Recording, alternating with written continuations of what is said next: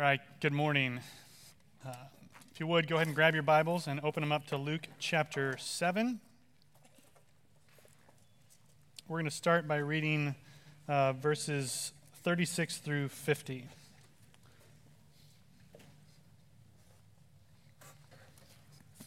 Again, that's Luke chapter 7. We're going to read verses 36 through 40.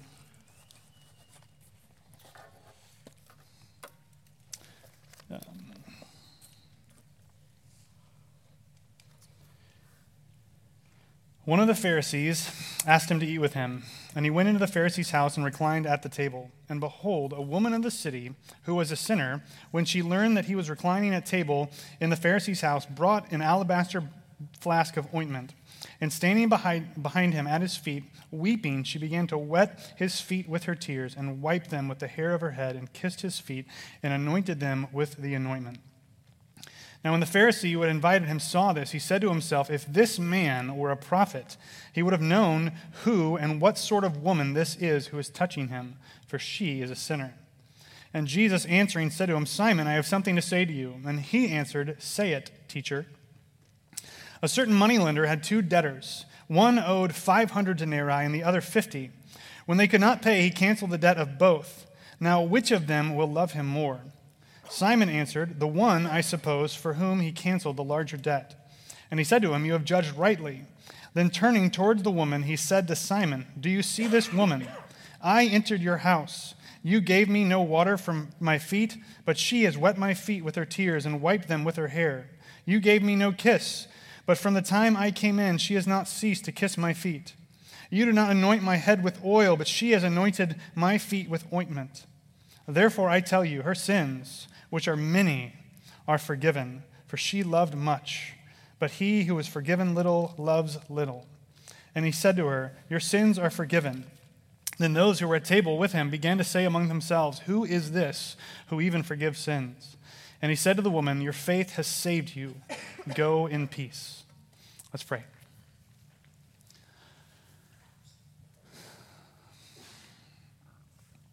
Father, we thank you for your word that you in, inspired Luke by your Holy Spirit to, to write down this account for us so that thousands of years later we could read from your word together this morning and benefit from it. So I pray that you would, would send that same spirit that inspired Luke to, uh, to equip us and, and empower us to understand and apply your word together this morning. That uh, we wouldn't hear this story uh, about your son's interaction with Simon and this woman and, and leave here unchanged by it, but that your word would have its intended effect in us this morning, that we would, would submit and, and repent and uh, receive conviction for our sins in, in the areas in which we need to. Jesus, we thank you for your sacrifice, that it's because of your righteous life and your substitutionary death in our place and your victorious resurrection that you can cancel the debt that we can't pay, that we can be forgiven much, and that we can love because you have loved us first. It's in your name we pray. Amen. So, this passage in this passage, we get this account of, of Jesus going to the house of this Pharisee, and while he's there, this woman comes and, you know, performs this incredibly loving act for him. And um, I just, I just got to be honest with you and tell you that this is a passage that, that I don't like very much. Uh, and the reason why I don't like it very much is because it's one of those passages in Scripture, and, and there's a lot of them that like hit you with the truth of God's word in two drastically different ways. So if you're really trying to submit yourself to this passage, you're going to walk away feeling the weight of, of two different things and areas in which you need to grow. Um, and so I hope, I hope that it does that for you this morning as well. Just so that I'm not the only one out here on my own sitting under this, you know, all week by myself, thinking about these things. Even this morning uh, at our home when I was stressed out about getting here so that we could plug in all this new equipment for the first time and see what worked and what didn't work and all the problems we would have. And uh, me and my wife had a a short, spirited discussion uh, about things that needed to happen before I left. Uh, and I was only thinking about what I needed and not other people. And so I hope that you get to experience some of the conviction that I've been experiencing as I've been studying this passage this week. And so I said I don't like it. I also like it, right? My flesh doesn't like it. Uh, God's Spirit within me loves this passage and its effect in me. So, what's happening here is this Pharisee asked Jesus to come over to his house. And uh, Luke says that they're reclining at table, and that maybe gives us a little bit of hint that this is a, a Sabbath meal uh, and so, what was customary was that on the Sabbath, people would invite the person that teach or that taught in the temple into their home for dinner. And so, it seems like that might be what's happening here, especially later when uh, you know Simon calls Jesus teacher, that Jesus may be taught in a synagogue, and so Simon invites him over. But what's really interesting about the fact that Simon, this Pharisee, invites Jesus into his house is that it tells us some stuff about Simon. And what it tells us, uh, we kind of learned from last week's passage, right? At the very end of last week's passage, verse 34, that says, The Son of Man has come eating and drinking, and you say, Look at him, a glutton and a drunkard, a friend of tax collectors and sinners. And then back uh, in Luke 5:30, the, the Pharisees complain to Jesus because he's eating with tax collectors and sinners. So the Pharisees say, you know, Jesus eats too much, he drinks too much, he spends too much time with tax collectors and sinners. He shouldn't eat with those kinds of people. So Simon inviting Jesus into his home for dinner, clearly Simon believes that he's not those kinds of people. Right? Jesus shouldn't eat with sinners.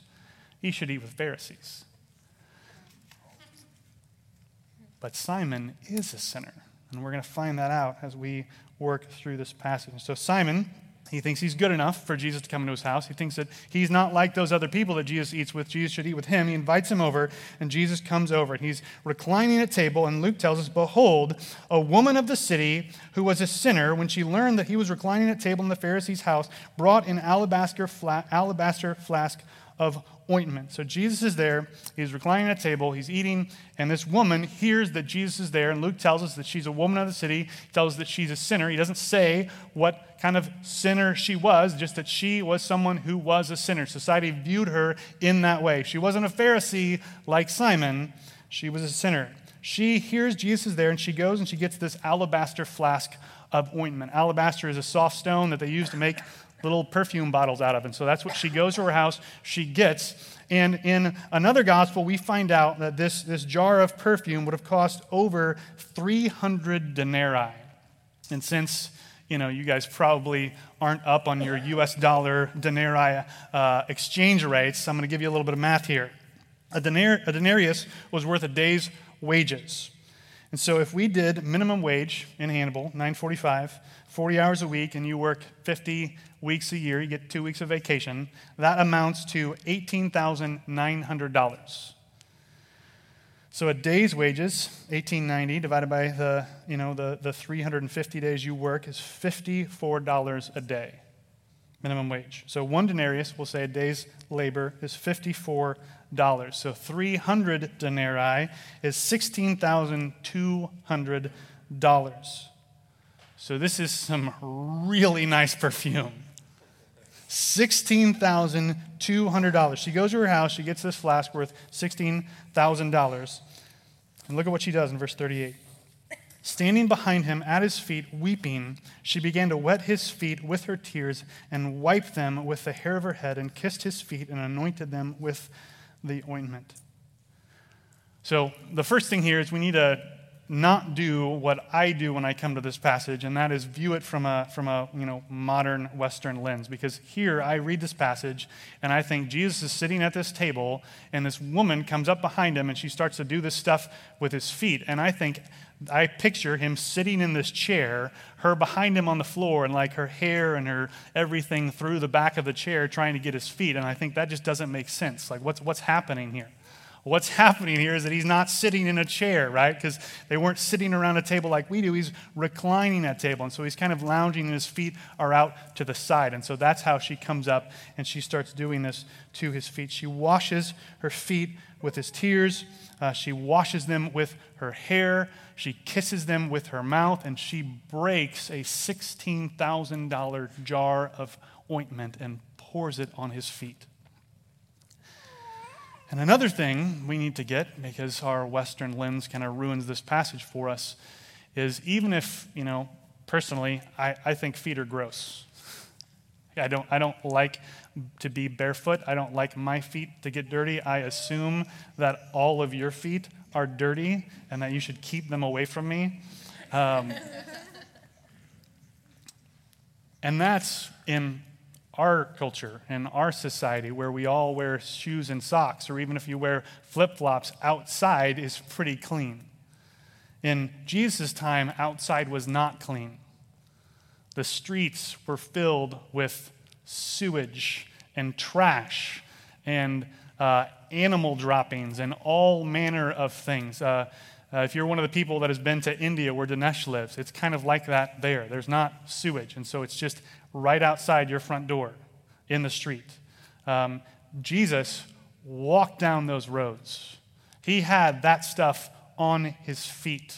His feet were gross and dirty. Jesus is perfect, but his feet were gross.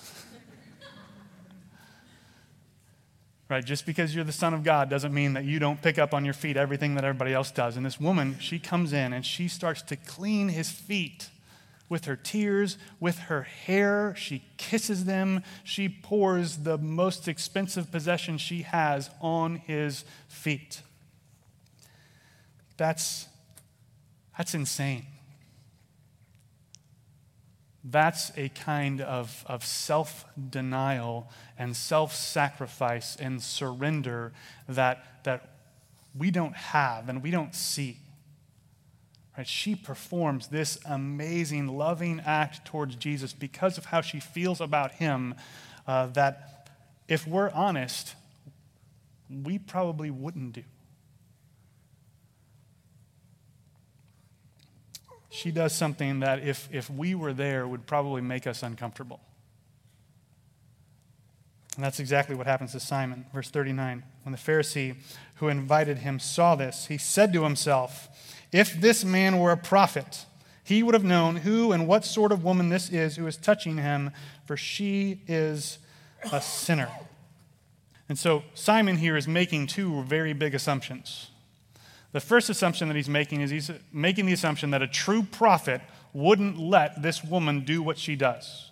That there, there's something, Jesus doing something wrong by letting this woman do it. And so, because of that, Jesus can't really be a prophet. And the second assumption that he's making is he's assuming that Jesus doesn't know that she is a sinner. So he can't be a prophet because a prophet wouldn't do wouldn't let her do this, and a prophet would know that she's a sinner, and because he knows she's a sinner, he wouldn't let her do this. Um, but Jesus, in his response to Simon, is going to reject both of those assumptions. He's going to let him know that he knows that she's a sinner and lets her do it anyway because of what it shows about her. So Simon or Jesus is going to give him this parable. He says, I got something to say to you. Simon says, Say it. And he's going to regret that in a couple minutes. Jesus says, A certain moneylender had two debtors. One owed 500 denarii and the other 50. When they could not pay, he canceled the debt of both. Now, which of them will love him more? Simon says, The one who has the bigger debt, cancel. And Jesus says, You're absolutely correct. So, first, you know, we got to go back to our denarii math. One denarii is $54, 500 denarii is $27,000. 50 denarii is $2,700. Now, really, right? Somebody forgiving a debt of almost three grand, like, that's, that's pretty good. But having a debt of almost $30,000 forgiven, that's a lot greater. And Jesus is saying the person who has the bigger debt forgiven is going to be more thankful. He's going to be more uh, happy with his master for forgiving that debt. Simon sees it, Jesus sees it. That's what he says. And then Jesus is going to draw this conclusion. Then turning toward the woman, he said to Simon, Do you see this woman? I entered your house You gave me no water for my feet, but she has wet my feet with her tears and wiped them with her hair. You gave me no kiss, but from the time I came in, she has not ceased to kiss my feet. You did not anoint my head with oil, but she has anointed my feet with ointment. So he's saying, You didn't do these things, she did these things. Simon didn't give him anything to wash his feet, he didn't greet him with a kiss, he didn't anoint his head with oil. These are all things that, I mean, Simon isn't, isn't sinning by not doing these things. You know, they weren't like cultural requirements. But what is clear is that Simon, in inviting Jesus into his home, didn't show him any hospitality other than inviting him. Right? He didn't wash his feet when he came in. He didn't kiss him and greet him at the door, as other people in the culture would have done. And he didn't, uh, you know, anoint his head with oil. So this woman shows Jesus the kind of hospitality in Simon's house that Simon should have shown him. And Jesus is going to tell us why she does this and Simon doesn't. He says, Therefore, I tell you, so this is the, the application here. I tell you, her sins are forgiven, which are her sins, which are many, are forgiven, for she loved much, but he who was forgiven little loves little. So we've got he's and hers in this statement. The her, of course, is the woman. The he, of course, is Simon. Simon is forgiven little because he loves little. She loves much. She is forgiven much. Now, there's a couple ways we could take this, what Jesus says about this woman. When he says, Therefore, I tell you, her sins, which are many, are forgiven, for she loved much. We could say that Jesus is saying because of her actions, because of what she's done, because she, you know, washed his feet with her tears and her hair, because she kissed them, because she anointed them with ointment, because she's done these things, she is forgiven. Her actions have earned her forgiveness. That's option one. That's the wrong option. Option two is that Jesus is saying, uh, because of her actions, we can see, we can, we can understand, we can conclude that she has truly had her sins forgiven. Her actions are evidence that she's experienced forgiveness for her sins. And if you skip down to verse 49, he's going to tell us that this is the right action. He says, Those who were, were at table with him began to say among themselves, Who is this who can even forgive sins? He said to the woman, Your faith has saved you. Go in peace. So, right there at the end of the, par- uh, the end of the passage, Jesus is telling us that she is saved on the basis of her faith in him. Not on her actions, not on breaking this expensive perfume jar, not on washing his feet, not on, you know, kissing them. It's because of her faith in Jesus that he is who he says he is, that he came to do what he came to do, that he is the one in whom we find forgiveness. It's because of her faith in him that she has salvation. So he's not saying that because of her actions she has forgiveness. He's saying that her forgiveness shows, or her, her actions show that she has experienced forgiveness. Because she's been forgiven, she loved him in this way.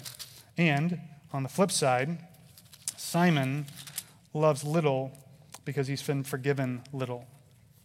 Um, and so what we're seeing here is what John talks about in 1 John. We love because he first loved us. We love in response to the love that God has poured out on us in Christ. Her actions demonstrate that despite her past, despite the fact that she's a woman of the city, despite the fact that people consider her a sinner, she has been forgiven by her faith in Christ. And because of that forgiveness she's experienced, she loves much. Simon, on the other hand, does not he has been forgiven little. And I think the reason why he's been forgiven little is what we've already talked about in this passage. Simon is a Pharisee. And the Pharisees are the people that are religious. The Pharisees are the people that, that know the things of God. The Pharisees are the people that tell other people how to do or not do what we're supposed to do in order for God to like us and love us. He is somebody that points out sin in other people that calls other people sinners. He himself is not one of those people. So, Simon, because of his hypocrisy, because of his pride, because of who he thinks he is, has not experienced the forgiveness that Jesus has offered because he doesn't think that he needs it. He's past all of that. And so, when we come to a passage like this, I think the way we want to respond to it is we want to see this, this amazing, incredible act of love from this woman and leave here and say, let's be like that. Let's, let's love in these amazingly self sacrificial, generous, incredible ways. Let's go home and break our most expensive possession for Jesus, right? Just to show we love him. And we should do some of those things, right? We should apply this passage in those ways. Uh, maybe, you know, don't, don't break stuff, but maybe you do need to sacrifice some economically for Jesus. But the reason why we want to respond just that way to this passage is because we don't want to see ourselves in the Pharisee, which shows that we are like him. Right? We, we don't want to be someone who doesn't consider themselves a sinner. We don't want to think that it's possible for us to be like that because that's what other people do. That's not what we do, right? Uh, we're at BC and we, you know, read books about, about gospel centered gospel things. And, you know, we're talking about how we're broken and we're in need of forgiveness. Um, but I think sometimes we fail to realize how much we are like Simon, how we think that we've got all this stuff down. We're the people that get to point out sin in other people. We're the people that get to talk about, you know, the things that God says we need to do and not do. That's, that's something that's for us.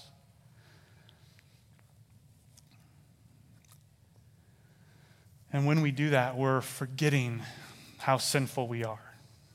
We're forgetting who we really are. We're, we're putting ourselves in a place that's over Jesus because we want to say you should go to these people's houses and be with these people and not with these other people. Now, we should, right? Whether, whether we're more like this woman or more like the Pharisee, the response to this passage is for us to be motivated to love more. But this passage doesn't say that the way in which we love more, the way in which we love like this woman, the way in which this love is produced in us, it doesn't say that it's by our willpower. Right? The, the application is not for us to leave here and say, let's just buckle down and love people. Let's just white knuckle it until you know, we see this kind of thing produced in us. Jesus says what produces this kind of love. What produces this kind of love is much forgiveness. And so, when we're not loving in these ways, when we're not loving sacrificially, when we're not serving sacrificially, when we're not surrendering all that we are and all that we have for Jesus, it's not because we don't have enough willpower. It's because we forget how much we've been forgiven. It's because we forget who we really are. Because if we remembered who we really are apart from Christ, we would love like this woman loves. And so the response for us is to remember who we are. Remember how much Jesus or how much God in Christ has forgiven us. Right? We are the ones with the $27,000 debt. We are the ones who can't do anything to pay it back. But He decided to forgive it because Christ paid what we owe. He lived the life that we couldn't live in our place. He died under the weight of our sin for us on the cross. And he rose again, announcing his victory over sin and death and Satan. We love because he first loved us. And his resurrection means that he's alive. So he still loves us. And so our love, the way in which we should love one another, the way in which we should love our community. It's not something that we do out of our own strength or our own power or our own willpower. We do it in response to the love that He has poured out on us in Christ. And we remember and recognize how much He's loved us by reminding ourselves of how much we've been forgiven. And I'm not talking about one time forgiveness, I'm talking about forgiveness today. I'm talking about the forgiveness that we're going to experience this week as we go out and fail, as we go out and sin, as we go out and we treat other people harshly, as we go out and we don't love other people in the way we're called to love other people. It's in those moments we need to remember that God has forgiven us.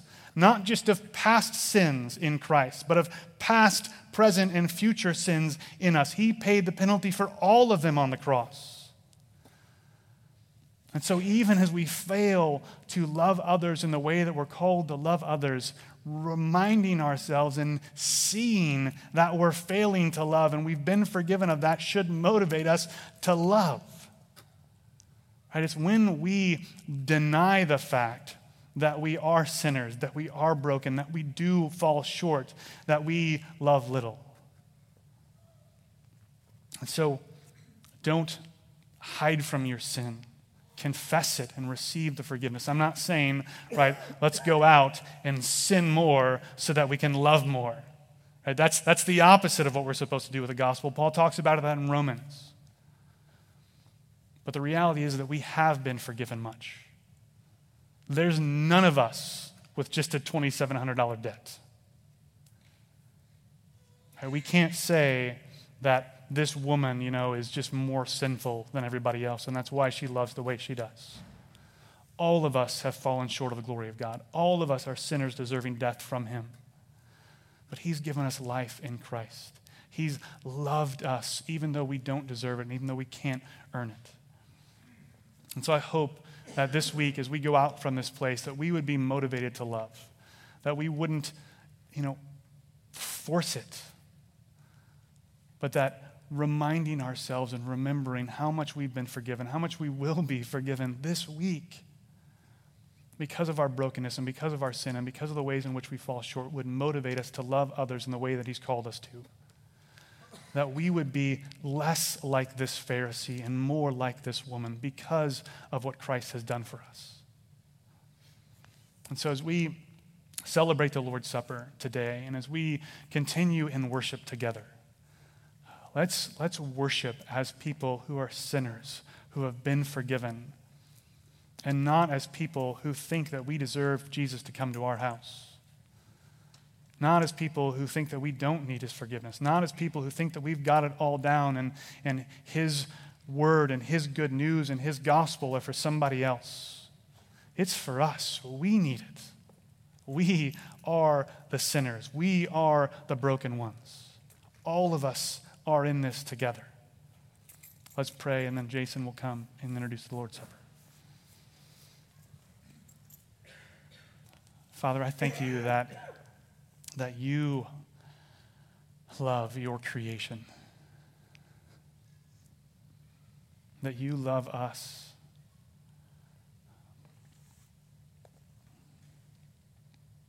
And that, that Jesus is a, is a permanent and eternal reminder of the love that you have poured out on us. That because of your love for the world, you sent your Son to redeem it and to redeem us. So that our faith could save us, so that we could have our debt paid so that we could have Christ's righteousness counting for us. So that his victorious, resurrected life would be the first fruits of a new creation that we will get to experience with you forever. God, I pray that you would send your spirit to do one of the things your word tells us the Spirit does, and that is convict us of sin, that you would not allow us to think the way this Pharisee thinks, that we would not be able to consider ourselves as people who are not sinners, but that you would be consistently and, and regularly and constantly by your Spirit convicting us of sin. And that we would respond to that through confession and repentance and receiving the forgiveness that's been purchased on the cross for us by Jesus' blood. and that that would motivate us to love, to love you, to love others in the way that we're called to. I pray that you would cause us to know that we have been forgiven much and that that would produce much love in our lives. Jesus, we thank you for your sacrifice. We thank you for your life and death and resurrection on our behalf and in our place. It's in your name we pray. Amen.